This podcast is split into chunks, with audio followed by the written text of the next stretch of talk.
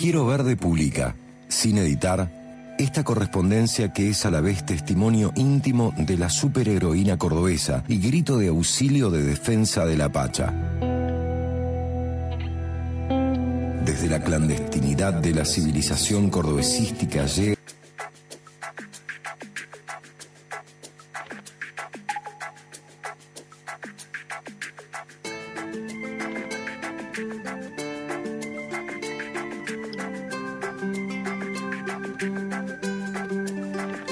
Las intuiciones de Santucha respecto a las cosas que podían pasar en la casa de la empresaria más importante de Autovía Sociedad Anónima eran muy fuertes, pero nada concretas.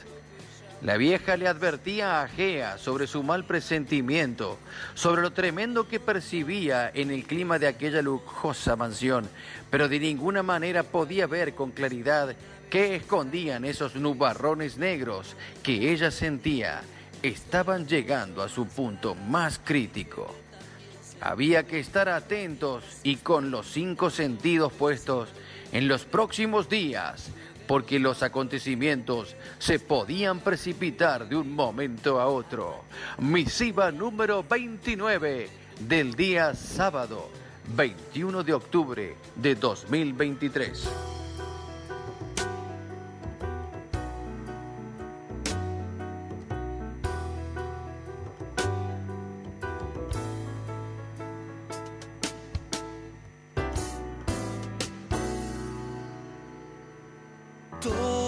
Las tardes del sol.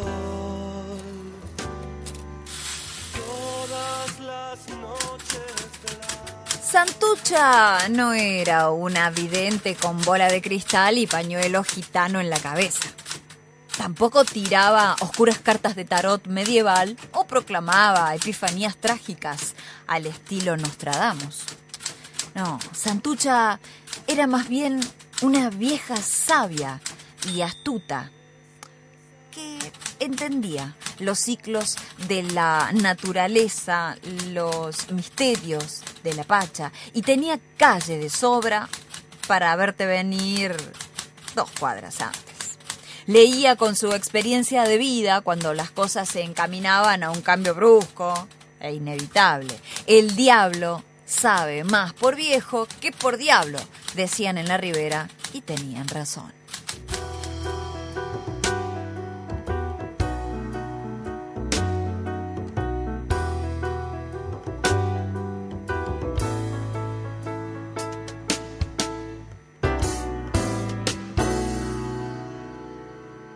Todas las tardes del sol. Todas las noches del agua. Y fue así como en el quehacer cotidiano de la mansión de la empresaria, Santucha notó algo. Algo que llamó desequilibrio ancestral o algo así.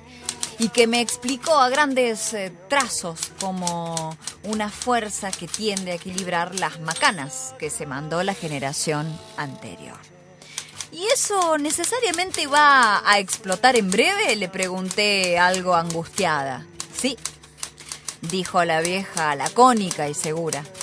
Martincito, continuó Santucha mirándome a los ojos, es el polo opuesto natural de su madre y, a pesar de ella, su conciencia se enfoca en el cuidado, en la búsqueda de lo simple, en la comunión con su entorno. Todo lo contrario a la empresaria y su éxito salvaje y voraz en la corrupta civilización cordobesística. Entonces vos ves exactamente cómo se va a pudrir todo? Le pregunté intrigada. No me hace falta ver nada. Es como una tormenta. Las cargas eléctricas opuestas se acumulan y se detonan solas cuando llega el momento. Se siente en el aire. Va a pasar porque tiene que pasar, no porque yo vea el futuro.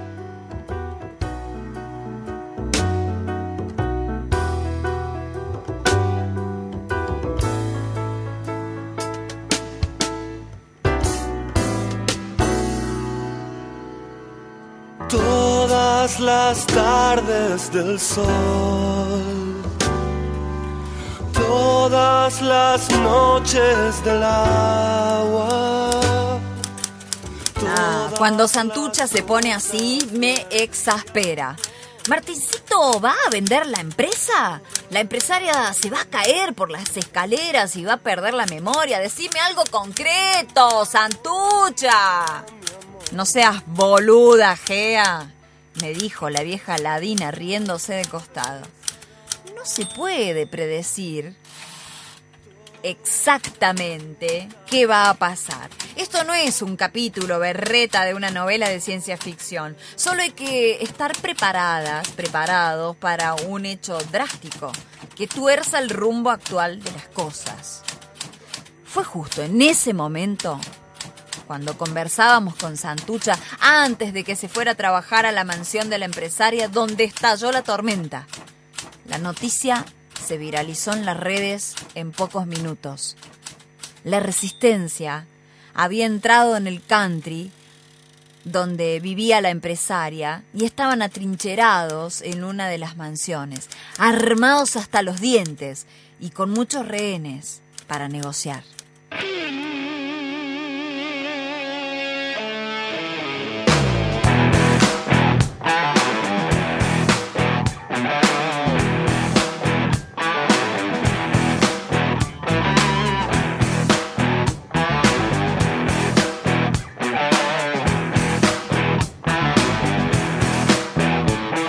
Campeón tiene miedo, tiene miedo de pegar. No se quiere romper las manos porque tiene que cantar. El ritmo del protector bucal del bombo de la ciudad. Le golpea en el culo, golpea y nada más. Alta suciedad, basura de la alta suciedad. No se puede confiar en nadie más. Alta suciedad, basura de la alta puede confiar en nadie más.